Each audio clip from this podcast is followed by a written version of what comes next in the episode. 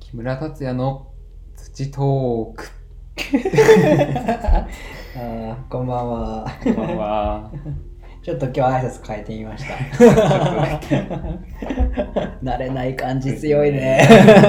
聞いてたの 全然全違う。然違う感じだっちゃった。まあいいや。今日は、えっと、先週はお休みさせてもらって、は今日は第4回です。 4回です。ですね。今日は何について喋ろうかというと、お酒と開開運。運 です。開運です。お酒と海運あの海運っていうのはあの船でこう運んだりする運送業のことですね、その辺について話してみたいと思いはいますます。じゃあ何から話そうかな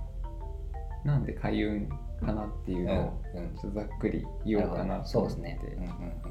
今その日本で今六甲用って言われてる今でもまあ焼き物を盛んに作ってる地域があるんですけどうんうんうんわかりますか石井さんうん 僕ですかあ僕しかいないもんねえーっとまず常滑でしょとかね瀬戸瀬戸越前越前そう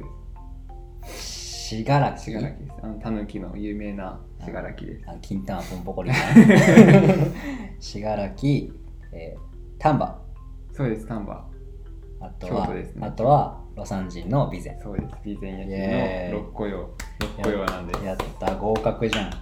りがとうございます。今はすごい、 うん、まあ有名ですよね。そうですね。すうんごい。うんうん備前焼きとか。なんか作品がなんとなく思いつそうくですよねね。でも実はその鎌倉時代、中世あたりはもっといろんなうんうん地域で釜が創業していて、で、その鎌倉、まあ、時代あたり、室町あたりをポイントに、まあ、衰退したりとかして、うんうん今の、まあ、今六個用って言ったものに、まあ、まとまっていくんうんですけど、うんじゃあなんでその当時鎌倉時代までいろいろ創業してた釜がなくなってその六個用と言われる6つのを、まあ、大きく分けてですけどね、うんざっくりこういう養業地に分かれたかっていうとやっうんぱり一つのポイントがその海運っていほううほうほうほうほう。まあ海運で言うと、まあ、常滑がその海に近いもんそうですねえ他の音そうそうかな。なんです信楽も信楽は違うんですけど、まあ、越前であったり、うまあ、備前備前もそうだね。うん、瀬戸内海に面してて、うんうんうんまあ、あれだよね、その陸運がそう発達する前だよね。そうですそね。のまあはスピードで言ったら多分その木の船うんの方が速くって、多分そのところの陸運ってうん牛とか馬の、そうあれだよね蔵にさ、うんこう参勤交代のイメージだけど、そうだね蔵にこうなんかたなんだっけ俵みたいなのを背負わせてうん運んでるイメージだよね。イメージですけど、多分陸運が早か早くなったのってあの明治維新の鉄道開通うんそうですねからの郵便が果たしての、ほんでそこから早いもんねそそうですねの次に田中角栄の高速道路があー1900何年その戦後70うん年ぐらいかなに作ってって感じだもんねそそうれまではそれまで船か船なんですね。やっぱり焼き物って重いじゃないですか。うん重いねで量を運ぶってなるとどうしてもうん、陸だと厳しくて、うん、確かに確かにまあ常滑のうんそれこそその時代ってお酒とかうんすごい流行ってて、うん大きい亀って言われるものを亀うん民家で持っててやっぱりそれが今全国で発掘されてるんですうんうよ、んだからそれをやっぱりそういう大きなものを運ぶのってなると、うんやっぱり船とか直径1メーターとかあるもんねあありまのすね辺のあの頃のこう大きい、だってもうお酒とか作る用だから、そもううどっかのどっかの会で話したななんかお醤油作る釜はもう人が乗れるぐらいの大きそうさで、すねね、しかも土に埋めないと安定しないぐらいの大きさってことだよねだってね土に埋めてるんですねうん確か西日本と東日本で埋める埋めないがあそうなんだあるですけどえー、多分あれだよねあのに東にどっちなんだろうななんかうんそれこそ寒さからうのんなんかこう寒さの影響を受けないように土に埋めるって言ってあーだったら多分東日本が埋めてそうだけどね確か東だった気が東だよねきっとね寒さっていうのもあったかもしれないですね寒さもあるしきっと登らんでもいいっていう管理が楽っていうのがありそうだねーそうですもっねと賢いねそうやってうん穴掘 る、うんなんていうの仕事量よりももう埋めちゃった方が楽だったってうことだもんねんそうですうねんまあ、そういうでっかい亀を運ぶにはやっぱり陸、うん陸じゃない海か海海運かがポイントだったっなてるほいどうなことなんですよだって陸でそういうの運ぼうと思ったらうんねなんか木の車うんここ牛車みたいな感じで引かせてうんだよねそでうもそうした時に多分こうやっぱ道も今みたいなアスファルトじゃないから、うんそうだね大変割れちゃうよねだと思うよ山を越えたり、山道だしうんうん馬も大変だよねね何引かせんねんって話だよね、うん道もないですうねんそれでそのくせ水の上だったらあの浮力って、うんあの船の表面積に比例する比例じゃないけどそのかん、ね、これで増えるじゃん、うん表面積増やせば増えるじゃんそうですねだから確かにね重いのでもいけたんだろうな、うんきっとちゃんと分かってたんでねえなんか多分いろいろ試した人がいるんだろうねすそうですでなんかそれこそちっこいのとかは、なんか運んでそうだけどね、うん陸ちっでこいのはそうですね、それ馬まとでかには、、うん、引かせて、うんでえー、そうもやかっぱりこの時はもうあれですもんね一つの本当にうん、職、まあ、今も職業ですけど、うん、生活に欠かせないものだったので、確かに確かに壺を立ったりうん貯蔵用の壺を、うんまあ、さっきの何ですか、う亀だったり、うんあとはすり鉢うん、だそっうだてよまださ冷蔵庫ないからさ、そうですね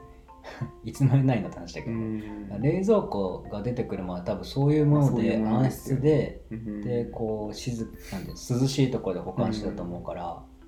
それまでやっぱ壺うんとかそういうものだったんだそうろうですねね。お今ーそういう愛知県だと自然薯だったりそういううん芋とかも食べられやっぱりすって食べてたみたういで、んそういうなんですか陶片とかからすなんかすり鉢がだいぶ擦れた状態で出てきたりとか、えー使用痕が見つかってるのあでそれにも使ってたんだ。うんほうほうなんでそういう調理器具としてもやっぱり需要があったので、まあ、今の食器みたいな感じで、うんすごい生活と密着してたんですよね当時は。。うんなんでやっぱりそれが全国に行くってなるとそっか。すごい大きいことだったんだなっていうのがなるほどね。分かりますね。へえ面白いね面白いんですよ面ね。白いね本当になんか焼き物の激動の時代って感じがしますね。なんかもうなんかもう生き残った大企業って感じだよ ねそうですね。そういう感じだと思います。なんかいっぱい中小企業がおったけど 結そうなん局ですよね流通を制したうん今でもそうだもんね本当にその通りです。アメリカのアマゾンとかもさうんやっぱり流通とかそういうライフラインとかネットまあネットも一応まあそのなんていうの回遊みたいなのと同じこうんうライフラインというかまあそういうラインじゃねあれを制したものっていつでも勝つんだなって思うよね天線うん天線アリババ楽天そうですね。ねアマゾうンんなんかその物が良くても届かないと意味がないみたいな、ねそういうことですよね。で大和と佐川だと佐川遅いねみたいな話とか ねやっぱ陸だとなんか割れちゃうよねみたういななんかん。あそこのドライバーさんちそょうっでドと、ちょっライバーさん と扱い雑だねみたいなうん梱包ちょっとなんか雑じゃないみたいな。アマゾン結構ちゃんとしてるもんうね、っん、してますね。ていうのが多分この時代もあったんだろうあねったんでしょうね。あ海運できたやつうんあ床の目から船で来るやつ結構うんなんか状態いいなみたい確かになそうですねな。んかこの間のつも割れとったぞみたいなのねもあるかもしれなあいどういうことやつって、お前陸では運んだやろと思って。あの、あそこの、あそこの人にちょっと言っといてくれよとか言って、まあ、返品や返品、返品もちょっと金かかるなーみたいな、かもしれないですね、ね。返送料はうんお支払いいただきますみたいな。 勝手だね。多分それでもだだ多分陸の方が遅いだろうしね、うん山そうで越すえよなねきゃいけないから。うんへー本当に道路なんてないですもんね、当時、ねコンクリート舗装なんて、うん手のほか。海運か。だからそのちょうどその鎌倉時代あたりに常滑のもう少し近近くに渥美っていう渥美半島っていうので愛知県なの、うんうんカンガルーの足みたいなところで創業してた釜があるんですけど、そこもやっぱりその海運っていうところに多分目をつけて、うんなんですかね山じゃないんですよね、本当うにん確かに開けたところで昔釜を炊いてたみたいで、うんうんでもやっぱり常滑にその渥美の場合多分製品ですねうん夏には結構仏教とかうんうんそれこそ平安京とか東大寺とかそっちの方にものを輸出あそうなん出してただので製品再起やね、そうですね最う近とんか、まあ、特殊なものを作ってたので、んそれこそ鎌倉時代武士の時代になった時に、うんやっぱりその求められるものがうん変わってきてそれこそ、そうねねちょうん貯蔵できる亀だったり壺だったりっていうのでちょっと厚にあったそういうのが、ブランドもんみたいなもんだもんうね、そうです贅沢品だもんね、うんルイ・ヴィトンとかシャネルとかそういうのもあるあかのもしれ辺のな会い社でだすもんね中世のビトンやね中世焼き物のビトンといえば厚みという、の焼き物だったんですけど、まあ生活のうんなんですかね流れについていけなかったのが、まあ、常滑に、うんまあ、譲ってしまった原因かなっていう。まあだってあのーなんていうのやっぱ人が生きていくとか、もううん人間がこう地球上にいるまた話でかいねそうですね人間が結局そうなるるんだ けどややっっぱぱりりこうなりましたね。そう人がいる限りやっぱ水とうん食事と、まあ子供、とかうんえー別に教育は別にね別にいいんだけど教育もなすごいでかい市場にもなるし、うんやっぱこの生理欲求だよね、まあ、別性欲とかは別に満たさんでもいいんだけど、ね睡まあ、睡眠と食欲とか、あの辺をちゃんと抑えるとやっぱずっと続くというか、そうですねうんだから今また農業が来てたりするんだけどそうですねきっとね重要ですよね。ねやっぱ食をちゃんと抑えた常滑の焼き物っていうのがやっぱりうんずっと需要があったんだそうね。ですね。ねでうんだって水がなくなったら困るから水道局って絶対なくならないしね水道局っていうかねそうですね。だから水道屋さんとかうで、んうだんからどれも水が溜められるんですよね。あ確かに確かに、ううん、常滑もそれこそ水筋窟あるもんね、うんそうですあのね。地下に亀埋めてうん水溜めとく、あれって上雨水だよね雨水溜めとくやつだよそうでねすねあやっぱそういうのでもあるんだ、うんそっか水道局がなかったとかそういう貯そう蔵ですねダムとかの概念もそもそもないからそうですね水そうい金窟うか意味でもやっぱり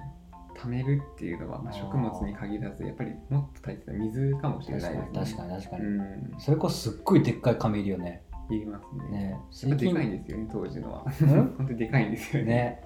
だから多分ものすごいでかい船をうん。船で多分渡せたんだろうねんじゃないとあの大きさをうん本当にか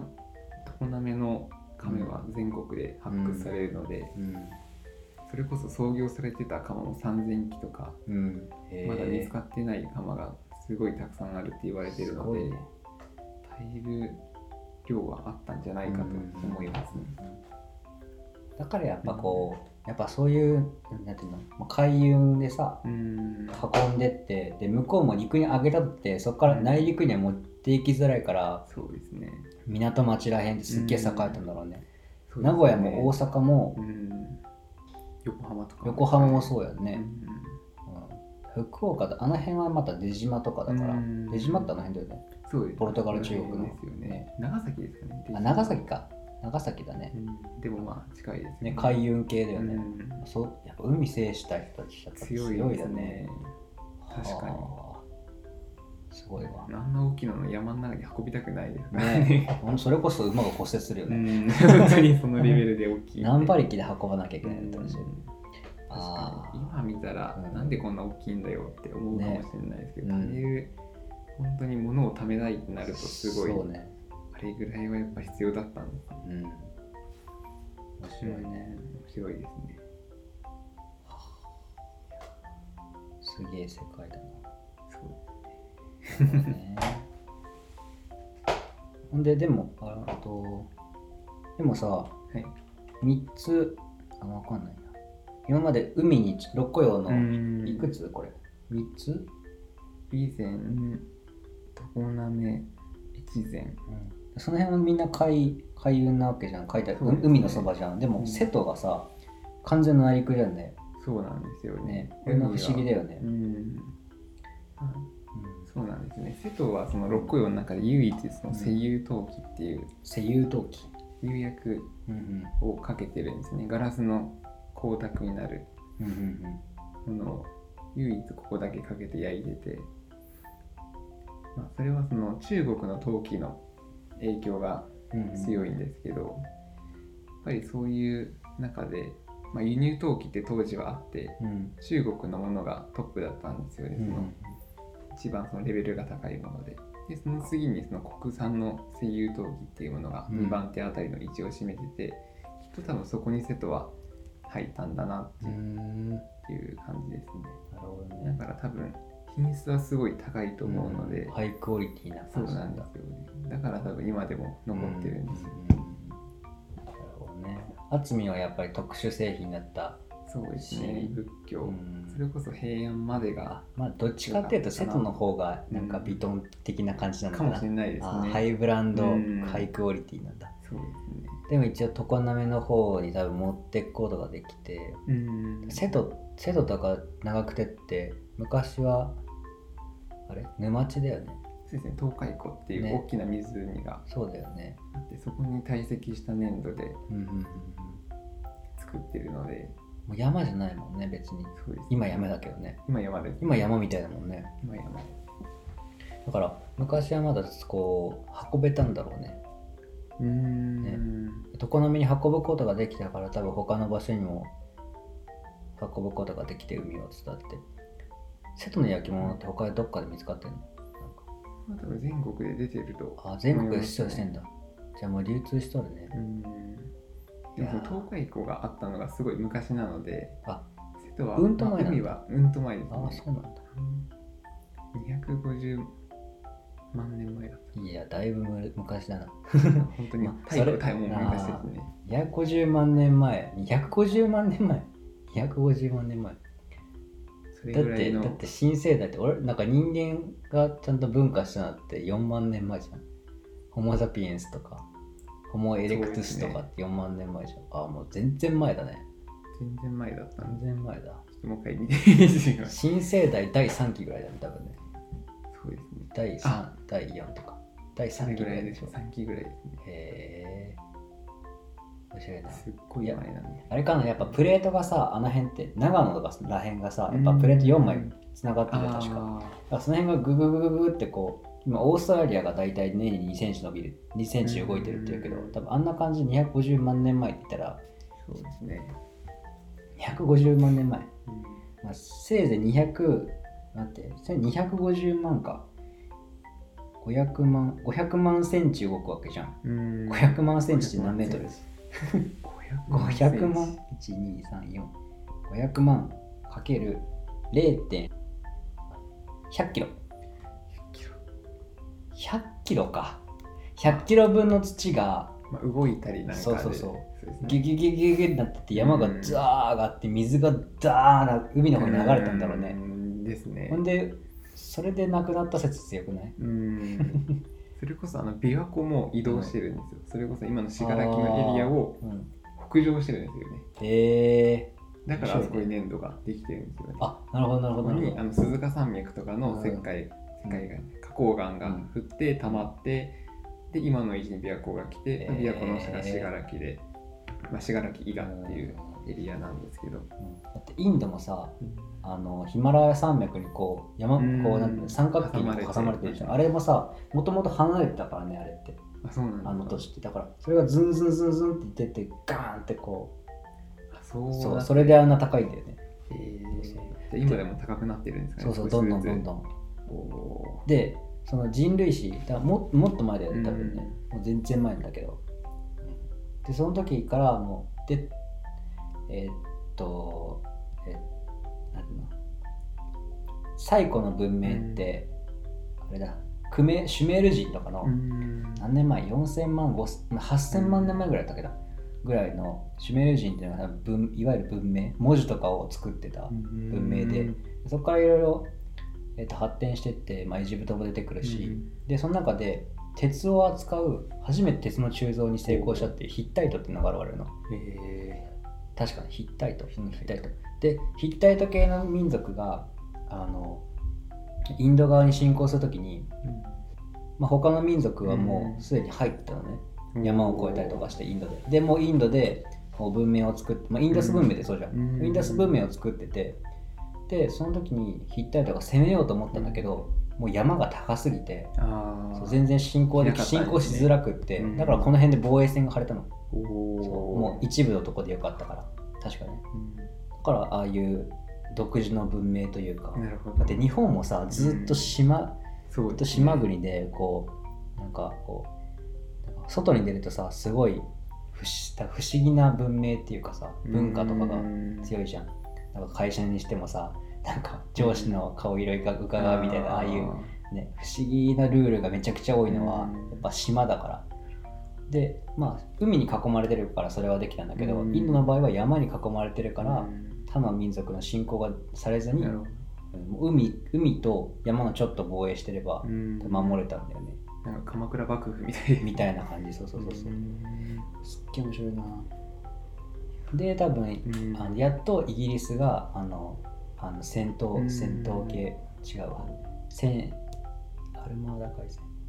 えー多分スペインがアルマーダ海戦っていう最強の海戦部隊を作って、でそれの多分技術を多分盗んだか多分倒してそうスペインの時代の次にイギリスが来るから、うん産業革命で多分それであの戦艦か戦艦が作れるようになってそれで、えーっと1600年ぐらいにいやちょうど江戸時代だよね、に進行していって、うんで綿織物とかを作らせるような東インド会社を作ってっていうとこからインドの侵略が始まるんだよね、アヘンとかありましたそうそうそうそうそう中国インドあイギリスのそう三角貿易ありました ねでそのアヘン貿易アヘン貿易もさ、あのお茶を作らせてその代わうんありりにましたねそうっていうのででなぜお茶が必要だったかっていうと、うん産業革命で水がめちゃくちゃ汚れて飲めなくなったあーのしかもイギリスって偏西風ほぼほぼその雲がたまらないんだよね、山もそんなにないから、うん雨が降らないのうんだから循環がそんなにしなくて水の循環がだからもうひたすらもう汚したらもう全然循環しなくて飲めたもんじゃないとうんでその水を飲むためにお茶をちょっとい沸かしたら多少マシだぞってなってあでお茶をこうそうそれで必要えでーなんかなんていうの殺菌みたいなそうそうそうっていう意味があったらしくってえそうだからあの貿易をしてて、ーはあそうそうそうでももうやり方がまあひどいよそうねですねなんかさもうちょっとこ ういいのなかったのかなと思って、イギうリスってやっぱ自国でさそういうものが作れないから、んもう土地も狭いしでもやっぱ頭めちゃくちゃ良かったんだよねそういうあそうだからそういう戦略で行ったんですそうそうそうねだってイギリ今さ英語圏ってさいわゆるうん93ぐらいあるじゃん確か、うん英語も,、多いですよもねう他のとこも結構喋れると思うんだけど、うんね、あれもさやっぱ植民地イギリスが植民地にしたところが多かったってわけで,、うんでイギリスの OS とかそういうのが求めるものを満たすためにはいろんな土地を侵略しなきゃいけなくて、ね、っていうのが強いんだろうなあかなり話が飛んでしまったうんイギリスまで行きましたねうん多分海運とか、うんその辺から紐解くと全部歴史が見えてくるんだよねねどう進行してたか、うん面白いですね面白いね貿易も海運ですもんね日宋貿易当時ですそようそうねそう鎌倉は日宋貿易であそっかあの時日宋か、そうですねうーんそれこそ中国南宋南宋ですかね何層かな1200年代そう1100 1200年ぐらいだもんうねん13世紀ですねね13世紀の南宋かな、うんちょうどほあのちょうど南宋の時ってあれだよね上のさあの金属っていうかなんだっけ女神族か女神族って多分朝鮮系の確か朝鮮系の人たちに上の方を金っていう国があいりたんまでしすたよ、ねそう北宋今、えっとうん北宋を侵攻されて確かとなんかねなんかあアホなアホな 上なんていうの皇帝みたいなのがおって、うんそいつらがじょそいつが女神族になんか土地売りな何かね売り渡しちゃって、ほんでそこから侵攻されたん だよ確かそう確かねなんか面白いですねそうなすっげえ曖昧な記憶だけあどーそこから侵攻が始まって南宋がこうあーすいませんすいませんみたいな状態、あうんで多分そことやり取りしてたんだろうーうね、んそうですねだからあの頃に貿易してたものってちょっと地味なもの多いよね確かうんね南宋系のでもあの時はあれなんですよねあの岩手県の平泉の方からうん金を、砂金がすごい取れたので、へえ金を向こうに輸出してるんですよあそうなんだ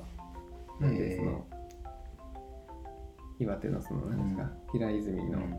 中尊寺うん金色堂でしたっけ、うんここからすごい中国の白磁とか政治がめっちゃ出てくるんですよそうなんだへえっていう、まあ、貿易をうんしててじゃあそのさ南宋とさ女神族の間でさその金がやり取りされてたかもしれなかいもしれないですねどうかちょっと金緊張金をちょっと上げるのでちょっと許してくれませんかうんちょっとそんなにやらないでみたいな感じそうのですねなんかそんな気がす うんうるんうんでもその、まあ、当時最高クラスだった中国の生き物と、うんまあ金がやり取りしてたっていうのも面白い、面白いねイコールってことですそもうんね金本位制だねうんかなりねいやすごいですね全部つながってきますねなんかねありますねなんかさその歴史の教科書とかを見るとさやっぱ断片的に喋られすぎでさ、ですねなんていうのこうやって体系化してというかさうんもう流れ人間の生活を考えながらなんていうの歴史を学ぶうん歴史ってできてるから多分あの教科書の内容がスッと入ってこないのってそうなんか生活が見えてこないからなんだろうねんこれがここれが何年にありましそうそたうここの人たちが信仰しましたぼなんか滅亡しましたみたいな貴族とかわかんないですね。そうそ豪うそうそう族の気持ちなんて。そうそうそう王族の気持ちごめんなさいね。わ豪から族。んいやきついわ あれも正解がない。あそうですね。ーねだから多分うんちょっと生活みたいなのを見せつつうん歴史をうんあの教科書に載っけたら多分もっと入りやすいよね。えーそういう生活してたからこういうやっぱ多分時間がさ多そう分ですよね歴史ってさこう時代がこう増えるごとにさうんパンパンになってくうじゃん。ん。それをさ多分同じぐらいの時間で教えなきゃいけうないからさんああやってギュッてしてさ、こことこことここが何年に何年にって言ってうんななんっかちゃうんですよね。超記憶になっちゃうよねあれうねん暗記科目みたいになっちゃうよね。そうだな高校の時は世界史の先生があれだ世界史歴史社会科はなんか暗記科目じゃないよって言って教えてくれうんるそういう授業してくれたんだよね。それはすごいですね。そうなんかその人たちの生活とか、うん君がおこの王様方はどういうふうな、うんあの判断をするかっていうのをわちょっとワークシートみたいなのであーグループワークで俺だったらこうするみたいなうん授業をしてくれて、面白い。そうあの人がねちょっとやってくれたら今ねちょっとね歴史系のねその授業の改革をしてるのおーその先生はいいですねそうすげえ若いんだけど今いくつ30と、お手前かなもうあ30いってないかなうんわかんないんだけどそうぜひ焼き物も絡めてほしい。そうう。そうそうそういや面白いですねしてる。うんこんな感じですね、そうですね。いや本当生活を密着してますよね。ねだからこそキムタツはこの中世の焼き物そうなんですよをねだいぶこう憧れてるというか、うんうんなんていうのかな俺が思うになんか今人気のまあ俺が思うにっていうかね多分村田さんも思ってると思うけど今流行ってるアーティストとかってなんかこうだいぶ頂上刺激というかかなり刺激が強いものが多いなっていう感じでこう、うんそうですね。なんかこう木えー土なんだけどかなり金属質な,、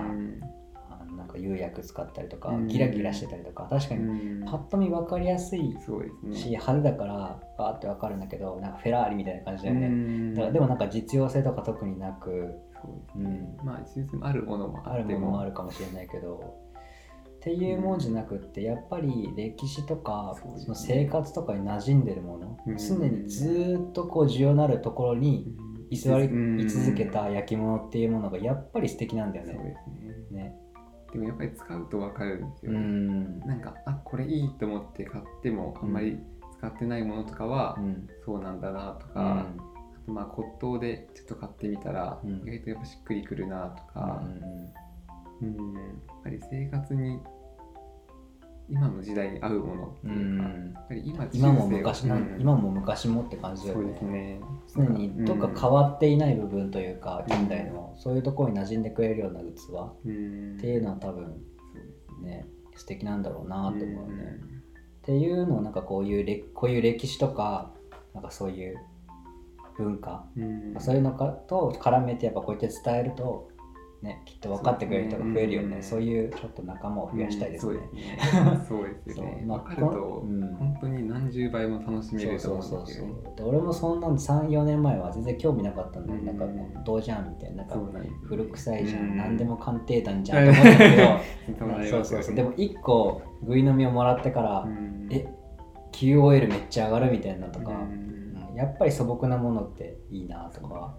あこれここの土使っててあそのうんその土が取れるこの山ってこういう地形でうんでもともと地質学みたいなの好きだからあーもともと考古学者になりたかったからこそうなんていうのやっぱこう山がこう動いてとかプレートがどう動いて川がここにできてとかだからそういうれう歴史を踏まえてそう、ん土地の歴史も踏まえてうん土を語る語ったりとかそうなんです知よねれたりするから、うん焼き物ってすごく奥が深いね。うんだからこの土も何ですかねできるべくしてできた土でできてるみたいなうん、確かに確かに。こうなったからこうなって、うんそれこそ東海湖があったから、うんそのさなぎ山っていう花崗岩になる土を風化して、うんで堆積させてできた粘土でうんできてるってなったらまた見方が変わるとあー確思うんでかに確すかよにね。確面白いね面白いですよ 土地の歴史と人の歴史は全部絡んで、なんか薄は1個にしても、うやんっぱりそのいろいろ語り口がうん、うあっんてうんうんまあ、そういうそのはれもをっと感じながら、ねうんそれをもっとずっと発信していきたいですねそうですねというのがこのラジオの目的となってお りますどう綺麗にまとまっあためっちゃ綺麗にまとまりましたねうんちょっと頑張りましイギリスに行たったりそうねいろんなとこに行ったりしてもちゃんと戻ってきます戻ってきま来すましたはい方向音痴のマラソン大会でございます急に感度が鋭くなるみたいな あゴールあっちだ 怖い野生の勘とかやめてほしい まあそんな感じですね第4回は、ねまあ、第4回は何だ ったお酒と開運ですお酒あんましお酒あんま喋んないね ま たお酒しゃべりましょうん、お酒はまた後開運がメインですそうねね海運業と、うんまあ、土と海運業かなう、そうですねうん、焼き物と海運業か、うんこんな感じでしたねそうですねいや本日もありがとうございましあたりがとうございました あーじゃあ第5回は、えーっと10月10日とうとう、えー陶器の日陶器の日またいいですねいいですねとうとうの陶器の日で土曜日で土の日ですよ土ものう日もう最高の日土ですトークを聞くしかないこの日は間違いなですねいいい日ですねちょっとまあかなり偶然見つけたという感じですけど、シャッてハマった感じですねそうですね。まあ、また、えー10月10日土曜日の5時に配信しますので、また聞いてください。よよろしくお願いしますろしくお願いします。それでは、また来週。バイバイバイバイ